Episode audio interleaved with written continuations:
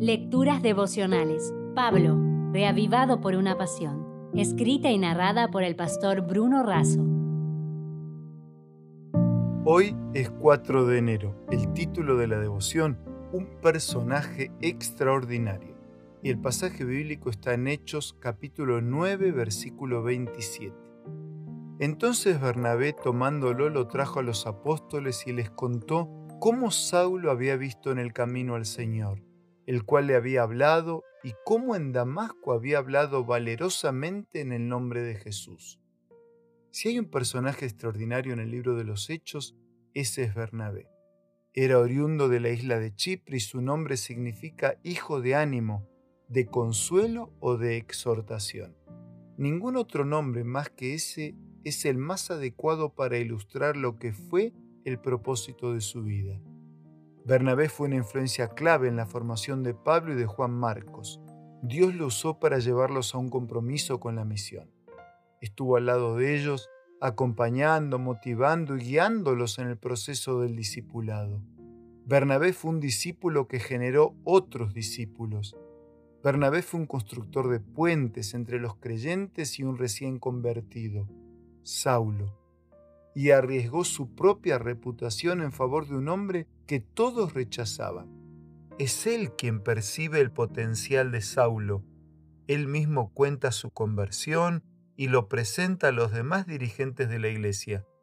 Bernabé fue el primero en viajar con Pablo y formar un equipo misionero. Fue el primero en donar su propiedad y ponerle al servicio de la iglesia. Es decir, era un hombre sensible a las necesidades de los hermanos y de la misión.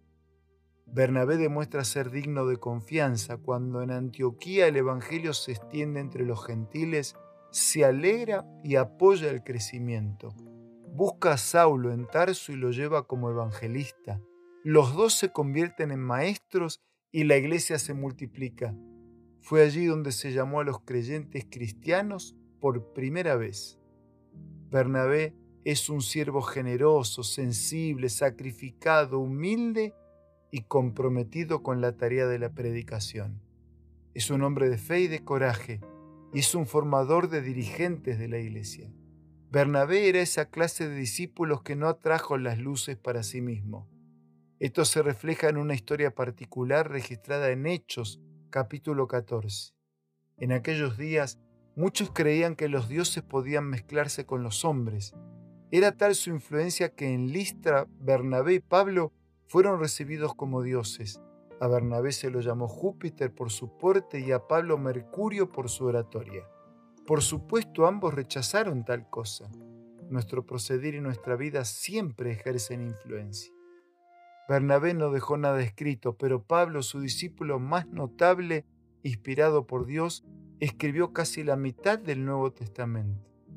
Por eso, junto a un abrazo, te recuerdo que la iglesia necesita de Pablos arriesgados y valientes, expuestos siempre en el frente de batalla contra el mal, pero además necesita de los Bernabés, que también son arriesgados y valientes, y no obstante obran detrás de escena formando, animando, enseñando y discipulando. Recuerda que sin Bernabés no hay Pablos. Si desea obtener más materiales como este, ingrese a editorialaces.com.